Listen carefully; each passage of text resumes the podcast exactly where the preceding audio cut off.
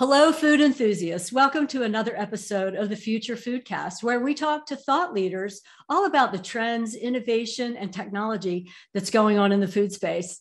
Today, we have with us SJ Petteruti, and he is an evangelist with Salsify. He really works with analyzing consumer trends and data. And he's going to tell us a little bit all about that. But welcome to the podcast, SJ. Thank you so much, Pam. Great to be here. Yeah. Uh, you are an evangelist and clarify for me what you what you really do with consumer trends. Sure yeah. Uh, it's a title that's a little unusual but actually fairly common in the consumer technology space. Uh, so there's a lot of other companies that have evangelists and as an evangelist at salsify i like you mentioned do research on consumer trends do research on best practices for how businesses are managing their product data. And then with that research i go out and i speak with our customers. I speak with prospects who are interested in purchasing Salsify. Occasionally, I'll speak at a conference or two about those trends, about those best practices, so that those businesses can start to apply it uh, to their own situations. Right. Now, tell us, you said purchasing Salsify. Can you tell us what Salsify, what that would mean? What is Salsify? Yeah. Yeah. So Salsify, we say, is a commerce experience management platform. It allows businesses to be able to manage the, all the data related to their products that they produce. So you think about the price of the product, you think about everything that appears on the product page for consumers to interact with and understand the value of that product. Those are things like the title, those are things like the images on the product, videos, product descriptions, all of the ingredients or components that go into making that product. And then it's also the logistics information. So the information that the supply chain needs to understand how big is this product? How much does this product weigh? What's the dimensions of this product when it's on a pallet so that they can make sure that they're transporting these products from point A to point B effectively. Salsify manages all of that for businesses. There's a lot that has changed in the last couple of years that has justified a need for a new type of product information management system. We call that a PIM in the industry. And we offer a platform both for the brand manufacturers, suppliers, the types of companies that are selling products to retailers. And we also offer a platform for the retailers themselves or the distributors who are collecting that information from all of those different brand manufacturers and then need to disperse that information out, whether it's onto their website or into their stores and on the labels or into their uh, warehouses where they're holding all of that information. So that's why we call ourselves a commerce experience management platform because holistically we're trying to unite all of the different needs for all of the different types of product data that goes into this growing e-commerce industry. Yeah, I think you know all this information SJ to your point, you know, you kind of want to be the company of record for for somebody who's trying to manage all their data about all their products for all of the different faces that they have. You know, they have a consumer face, they have the distribution face and the retailer. And and you're trying to keep that all in a manageable space. I mean let them focus on what they focus on best which is their products. Exactly. there's a lot there. You know mm-hmm. that that e-commerce that you first mentioned uh, what's on the website and and what they call it and how how all that appears that didn't used to be such a big deal but no it's certainly now, growing in importance now. Exactly. Yeah. And yeah. Uh, can we back up just a minute? How did you even get uh, why are you interested in being an evangelist? Do you have an experience in this? How did you even get started managing all this information and working with Salsify? I've always loved presenting. I've always loved telling stories. And I started my career actually as a screenwriter in the Disney company and found my way into technology and software as the need to bring entertainment values into storytelling for selling products has become closer and closer aligned. But at Salsify, I actually began as a product marketer, and that was representing a product and understanding the value propositions of the product. As an evangelist, I'm not so concerned about the product and its functionality and its unique value propositions. I have the opportunity to be able to tell the story at a higher level now. And I've loved doing it because it lets me speak with customers, lets me educate customers. And ultimately, I think that's one of my deeper purposes is to help educate people and help people understand concepts that might be foreign to them. So it's been a great experience. And like you had mentioned, so much has changed in the e-commerce industry, especially in the consumer packaged goods CPG industry for the last couple of years, a very large need to educate. And what I'm finding is that businesses are, are asking for our help to educate either themselves, to educate their employees, maybe to educate their partners or their customers. And so this is a, a, a job that is in high demand right now. Well, and from the education standpoint, I think your background as a storyteller and a screenwriter is perfect because that's how companies can really conceptualize all that you can do for them at Salsify because because it's a lot and it's really seems like it's end to end so that that whole education piece i mean you're really on a bit of a mission to try to make things better and mm-hmm. and have deliverables be consistent from from what i'm hearing you say like you have all these verticals that a company needs to represent but you're trying to make sure help me if i'm saying this wrong but have some consistency across their platform so that the the information is equal everywhere. Is that did i say yeah. that right? You can say that better i'm sure. No you said it fine. I think what you're what you're saying is that you have product information and that product information should not change whether somebody is viewing it on a retail website or they're viewing it on Facebook. Uh, what is unique, though, and it's an important caveat about that, is while you have uh, consistent information about your product, the way that every one of those digital endpoints wants to receive and display that information, that does change. And you have to be mindful of that if you really want to be successful on the digital shelf. We call it winning the algorithm. Whether you're selling on Walmart or you're selling on Amazon, they're going to have different parameters for how they're going to display the title, for instance, on your product page. And so Amazon might say that they want, I'm just making this up for the point of uh, to illustrate the point. They might say that they want 100 characters, and Walmart might say they only want 50 characters. So now you have to make sure that you've got the right amount of characters going to each of those different retail sites. And Salsify has invested a lot in making that customization as scalable and as automated as possible. And that's one of the reasons that I think Salsify is a special company because it understands the nuance between having a system and a record of your product, and then also being able to have not exactly the same, but consistent and customized for all the different points where that information needs to go. I had no idea, as just a normal consumer, that different e commerce platforms have different requirements essentially for how they want you to give them your data. Oh, yeah. So I, as a product producer, don't want to have to worry about am I following all the different regulations. I, I think Salsify, I think I'd be working with Salsify to say, here, here's here's what I want to say. Can you can you fix this for me and present it in the way that's acceptable to the retailer? Yeah, exactly. And and so, you know, we we always have talked previously about having a single source of truth, but that's a little misleading for exactly what we're talking about. You know, it, it is true. You want to have like a place that you're going to consider it to be the, the central, but instead of calling it a source of truth, we actually say what Salsify really does is allow you to have one central system of work because there's a lot of work and manipulation that goes into this. And so you're not talking about necessarily having a single record. There's several records of your product. There might be a record in your, your MDM, your master data management platform or your, your ERP system, but that you're going to have a place where you can say, all right, we're going to take that information and then we're going to go through the customization for each one of these endpoints. And we're going to do it at scale. We're going to do it consistently so that we know how we're changing this information. That's really what Salsify is doing. It's being that system of work for digital data distribution. Yeah, that's a great service. That makes a lot more sense to me now. Now, with uh, with the advent of really the pandemic and e-commerce kind of skyrocketing in percentage of of how we do business. I mean, how have you seen that change the CPG, the consumer packaged goods industry? It's changed for the CPG industry more than virtually any other industry. Uh, just a quick statistic for you from um, we produce a consumer research report every year, and 36% of Americans had never purchased groceries online prior to the pandemic. Today, the majority of American shoppers, 53%, are shopping for groceries at least sometimes online. And so that delta going from having never experienced an online purchasing event for groceries to now relying on that for the majority of Americans, that's that's the greatest swing that we've seen of any industry. Uh, and what's even more interesting about that, Pam, is that for a lot of these online grocery shoppers now, making a grocery purchase online was the first time they'd ever purchased anything. And Wunderman Thompson has a really great consumer research report where you can read more about just how new the online purchasing experience is, specifically for people who are shopping for groceries. Wow, I had no idea. I, I feel like we were moving in that direction. You know, more and more people or buying things online. I had no idea the trajectory was that steep from zero to over 50% with, yeah. uh, with groceries.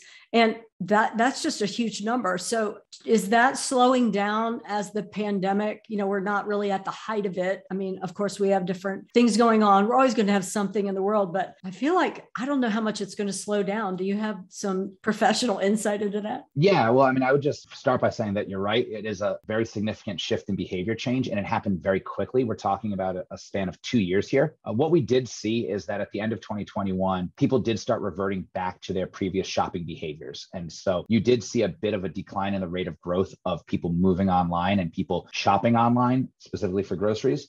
But eMarketer and several other analysts are still very bullish on the growth of e-commerce in the grocery industry. So there's estimates that in 2023, grocery is going to grow by 19%, and it's going to continue at about that clip, 19%, 17%, 16% for the next five years. So this is certainly something that will never be 100%. We're never going to see uh, groceries or any industry for that matter being 100% driven online. But what you're absolutely going to see, what you're already seeing is what we're calling an omni-channel shopping experience. Consumers are sometimes shopping online for groceries, sometimes they're going in store, sometimes, very often, they're doing research on one channel and purchasing on another. And we're going to continue to see there be a more integrated way between being in store and being online of learning about products and then making a purchase decision, whether that's online or in store. The really important point is that wherever your information is appearing, you want it to be consistent so that consumers right. can build trust from your perspective you want to be trustworthy and and have your consumer perceive you as honest and not see one thing on one platform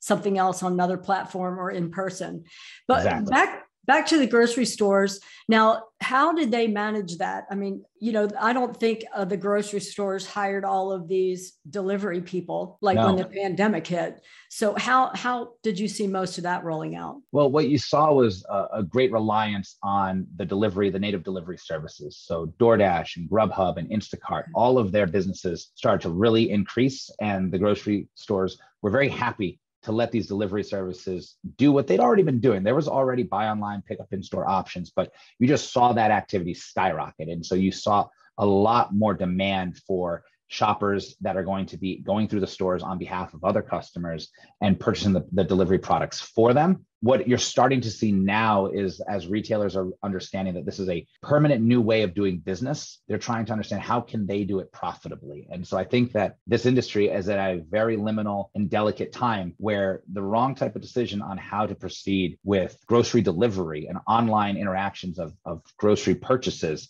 is going to make a big difference in the success of retailers and these delivery services going forward. Yeah. Now uh, you're also involved in the numbers and and how people are buying and all that. So how are the grocery stores or the retailers that are using these third party? How are they finding out who their customers are? Well, that's the big liability, and so I think that that's where these retail companies need to be very concerned and be very thoughtful with how they are working with these delivery companies. You know, this reminds me a lot of what Borders Books did with Amazon in the uh, early part of the 21st century. Borders was trying trying to keep up with Amazon. They were trying to do e-commerce for books and uh, e-commerce purchases for books, and they ultimately decided they were going to partner with Amazon to do that online fulfillment. Well, you know, Borders is no longer in business, and Amazon is doing pretty well. I think there's a great danger when you outsource an essential component of your customers' journey with your company or your product to a third party service. Because to your point, Pam, these companies aren't getting customer information back from DoorDash and Instacart. Instacart and DoorDash have no incentive to share that information with the retailers. And over time, what you could see happen in this industry is that DoorDash and Instacart decide that they don't need the retailer to get the products to their customers. They can buy them directly from the brand manufacturer, host them in their own warehouse. We call them dark stores in this industry, and then do the fulfillment out of their dark stores rather than having their employees have to go to a Whole Foods Foods or have to go to an Albertsons or a Kroger, do the shopping there among other consumers, and then deliver them to the customer. So that's something that I think retailers need to be very aware of and be very thoughtful of. There's value to being able to just outsource an operation for the sake of ease, but there's also a liability there of, of losing your customer. Yeah, that's really a great point, SJ. I, I mean, if you had a crystal ball, what would you recommend maybe some of the retailers that are using the third party? I mean, what are their options? Their options are that they build out an e-commerce division and an e-commerce business operation native. And you're seeing some of them do this. You're seeing Kroger, Albertsons, and Publix. They are investing in thinking through how can we do online delivery. But the fact of the matter is that right now everybody is losing money when it comes to online delivery. And so there's a lot to be figured out there and it's going to be a first mover advantage kind of situation. I think that the company that gets it right and figures out how they can profitably deliver groceries online to their customers whether that's instacart or it's kroger a, a, a kind of legacy retailer they're going to have a significant advantage in the market and so what they're doing and what I think that they should be doing is they're investing in things like dark stores. They're investing in things like automated pickers. But there's a lot of problems with trying to pick in an automated way with robots somebody's groceries. We call it the green banana prop, right? Everybody has a different level of ripeness that they want to get their bananas. How, when you're online, can you delegate that to not just a shopper who's going to be going through the aisle for you, but now a machine that's going to have to try to make that decision? And that's to say nothing about the difficulty of robots picking up odd shaped things like bananas and other pieces of produce. Um, the most interesting theory that I've heard so far is that rather than thinking about building out dark stores separately from your legacy in store grocery experience, you actually build them together so that as a consumer, I'm going to go into an Albertsons or to a Kroger's, or I'm going to be ordering online. And for the products that are specialty products like poultry and, and other meats and things like fruits and, and that type of produce, somebody is going to physically be picking those out. While all of the products that are the more traditional CPG types of products that come in boxes that are less variant in their size, shape, and ripeness, those get picked and sorted by the machines. And then at the checkout phase or at the pickup phase, that's where your produce orders and your CPG orders are sort of united. And then you're on your way with the specialization of the products that you want to pick yourself or you want to have somebody picked by hand and the ones that can be picked automatically by machine. That is a really interesting proposition. And back to your current position, I mean, Salsify needs to be involved in all that to present the products online in a way, you know, however that's gonna, however that's gonna happen. But it makes exactly. sense there would be a human that would be involved in in picking that now we're kind of talking i think with our united states based um, window you know that's our view. That mm-hmm. that's how we come to this. Is it different in other areas of the world? Yeah a little bit yeah. So you're seeing things like in france there was actually a very large portion of the population that was already buying groceries online 61% of consumers in france i believe. That actually went down to just over half of shoppers online that are now looking at grocery products since the pandemic has kind of taken place. Um, so you are seeing some more adaptation of online purchasing behaviors for consumers in other parts of the world. Uh, but I think that the problems of how are we getting our data out onto websites for consumers to interact with? How are we getting our products to consumers who want to make purchases online? You're seeing the similar challenges around how are we storing this, this product in a way that's going to be efficient and profitable for us to be delivering it online. I don't believe that there's really anybody right now who's figured out a way of doing that profitably, but there's a lot of different businesses that are working on it. Yeah. I, and as an extension of that, not just the grocery store, but I know online meal delivery delivery services too have have gone crazy. And they also need to represent their products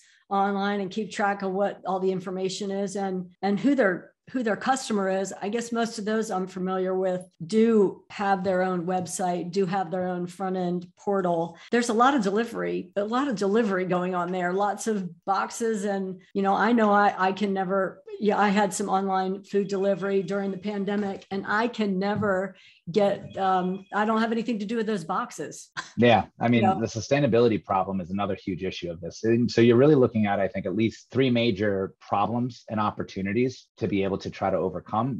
One is the data getting the information out to the consumers in a way that's engaging with them that's informative for them and consistent across all their different touch points. There's the logistics problem of trying to deliver this product and it's very difficult because it's perishable and because there's so many variations in the types of products that you can be selecting when you're ordering online and you're having somebody else pick it up and deliver for you. And then there's the packaging sustainability problem. I mean, there's an environmental impact here of all of these products going out in these smaller boxes now. So how are we thinking through the sustainability factor of this. And consumers care about that. 20% of consumers now, when they're shopping for CPG product, they check the packaging sustainability before they make a purchase decision. So they're looking to see is this packaging, not the product itself, is the packaging sustainable? Is it recyclable? Is there a way that I could even possibly return this packaging for, so it can be reused? Uh, so you're seeing an increase of consumers who want to, for instance, get dairy milk products delivered in glass bottles and, and return them back to the retailer, to wherever they're purchasing them. So that type of kind of old school milk delivery system, you're seeing that kind of come back into vogue now as people are more conscious about the sustainability impact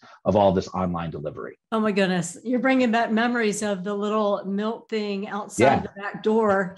And um, um, Charles Chips used to deliver to the door as well. I yeah. remember um, some of those old delivery services. But to your point, the milk bottle was reusable, and and that was a, they would come get it and re-sterilize it, I'm sure, and then and then reuse it that's exactly. a really great that's a really great idea i think you should i think you should run with that sj as far as yeah i i would love it if i could figure out something to do besides break the box down and put it out on the recycled trash because uh, you know a lot of things are reusable. Um, there's other companies that i'm aware of that are caring about sustainability and maybe they have you know uh, i've interviewed some that have ready-made products like in a smart fridge or available at the airport where you can then drop off off the whatever it was delivered in and they'll they will resanitize and reuse that. I mean they have yeah. like reusable uh, packaging essentially and then you can just drop it back off where you bought it when you return from wherever you flew to if you were coming in an airport. So that kind of idea i think people are starting to think that way aren't they? Is try, trying to be a little more sustainable. Absolutely. I mean like any other emerging industry there's a lot of fragmentation right now in the market. So there are businesses that are focused on sustainability with packaging. There are businesses that are focused focused on delivery of CPG products, and there are businesses that are focused on the data management, like Salsify. I think over time, what you'll see is that there will be consolidation in the industry. And so you might see that a delivery service and a sustainable packaging service merge together, or a packaging service becomes part of one of these larger retailers. The other thing I would say about the sustainability side of things is that that is an opportunity as a business to be able to build a connection with your customer. When the customer is returning something back to you and there's a cycle happening, you're creating a bit of a dependency with the customer. And you're also giving the customer a sense of ownership of, of the business and of the process. It's my job to make sure that you get the package back so I can get more product from you. And today, consumers want to identify and relate to the products that they're using in a much more intimate and self identified way than they used to before. We are becoming less of a throwaway culture. We're becoming more mindful with the types of products that we're using, the types of products and how they're made and what we're putting into our bodies, and the impact it's having on the greater community. Consumers spend more time now researching on product pages. They scroll to the bottom of product pages now more than they used to two or three years ago. And so offering a sustainable practice that's going to align with customer values is a great way of being able to build up customer loyalty in addition to making your your packaging processes more profitable because you're spending less money end over end trying to just create more cardboard boxes or plastic bags. Yeah, it just sounds like a win win. And I do agree with you. Uh, consumers are researching more. I mean, some consumers just say, that looks good. I'm going to buy that when they're in the store. But others, and I kind of fall in that category, I'll, I'll maybe research something before I go. And to your point, and part of your job with Salsify, right, is to get the the consumer to read below the fold and not just take the highlight of what's up there and get into your story about this particular product or this company or what they're doing or how the packaging is, whatever it might be that you can really develop a partnership, is what I'm hearing. Like I, as a consumer, am buying something, but then I'm really partnering with you because I do want to support your goal for more sustainability by returning the packaging or getting that back to you. And, and it is it's a bit of a dance and a partnership that goes on there. And I'm going to be more likely to buy from you because I like what your values are. And I do want to be a part of that solution. Exactly. And that's that's a little bit more intangible, right? But it's it's intangible. And and listen, don't get me wrong, there's always going to be a sizable portion of the population that will look at the lowest price and they will buy the lowest price product. The fact of the matter is a lot of suppliers and brand manufacturers do not want to be the lowest priced option in the market. They do want to be the better option, the, the better built, the better quality quality of product. And those types of businesses that don't try to just drive down to the bottom can benefit and can gain customers by presenting more and more accurate product information and having practices like sustainability that do align with customers' values. Yeah. Consistently, we've always seen that consumers say that they are willing to pay more for a product when the information about the product that they're looking for answers the questions that they have, and when the information about the company that they're buying from aligns with their values. So if you are making that a priority of your business, you should know that consumers will reward it by choosing the higher priced option. But you have to meet those first two conditions. You have to make sure you're putting the information out there that the consumers are looking for and that you are you're understanding who your customer is and you're building out your company and your products to align to those values of your customer. Yeah. Great points, SJ. And a lot of you know what your whole background and and experience allows you to do is try to tell those stories for your clients so that you are connecting with the consumers and and answering the questions that you think they're asking from exactly. your research Wow, this has been a very educational session, at least for me, and I hope for our listeners. But what else is there that you might want to share with our podcast listeners before we go today, SJ? Uh, we could dive into like what winning the algorithm really means and, and how important that is. This is more for brand manufacturers, but I think it's an also it's an important consideration for these retailers and for these e-commerce delivery distributors that are out there and emerging in the marketplace as well. So we talk about winning the algorithm. And what we mean by that is that when you are thinking about your product information, you need to think about it in relation to all the other products out that are being sold by that retailer that would align to a search term that the consumer would use to find your products. So consumers, when they go on to retail websites, especially CPG and grocery websites, they are going into the search bar far more than they are going anywhere else to try to then find a product. So that 75% of consumers begin product discovery on retail sites on the search bar. And when they're going onto these search bars, they're not typing in the brand name of a product that they're looking for. 81% of search terms that are typed in by consumers are what we call unbranded. So that they're looking for things like gluten free potato chips as opposed to Lay's potato chips or paleo potato chips. So, again, talking about how consumers are looking to be able to self identify in the products that they're using, you see that being played out in the ways that they are typing into these search bars. And this is why having robust product information that you are sending out to these retailers is so important because it's that information that the retail sites algorithms are looking at and trying to determine okay, you are selling potato chips. Are they gluten free potato chips? They're only going to know that if you, as the brand manufacturer or the distributor, is sending that information to the retailer. So the algorithm say, ah, yes, I do see that based on the ingredients that are in this product, it would make it gluten free. So now when somebody types in gluten free potato chips, because that information has been optimized, it's being sent and the product, yes, appears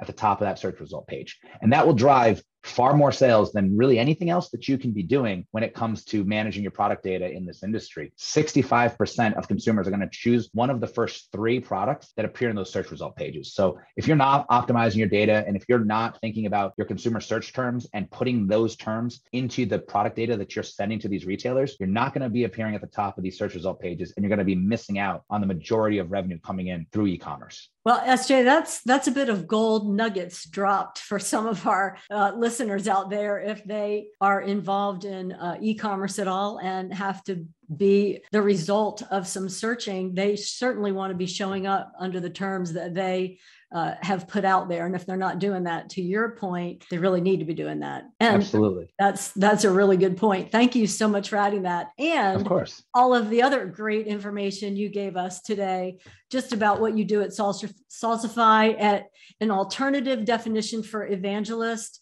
and you know just a little bit of insight into your world. We really appreciate you being on the Foodcast with us today. Well, I appreciate the opportunity to talk about this stuff. I always love talking shop, uh, especially when it's with somebody who has uh, such an easy demeanor when it comes to having the conversation. So thank you, Pam. Thanks, Jesse. Thanks for listening to Future Foodcast.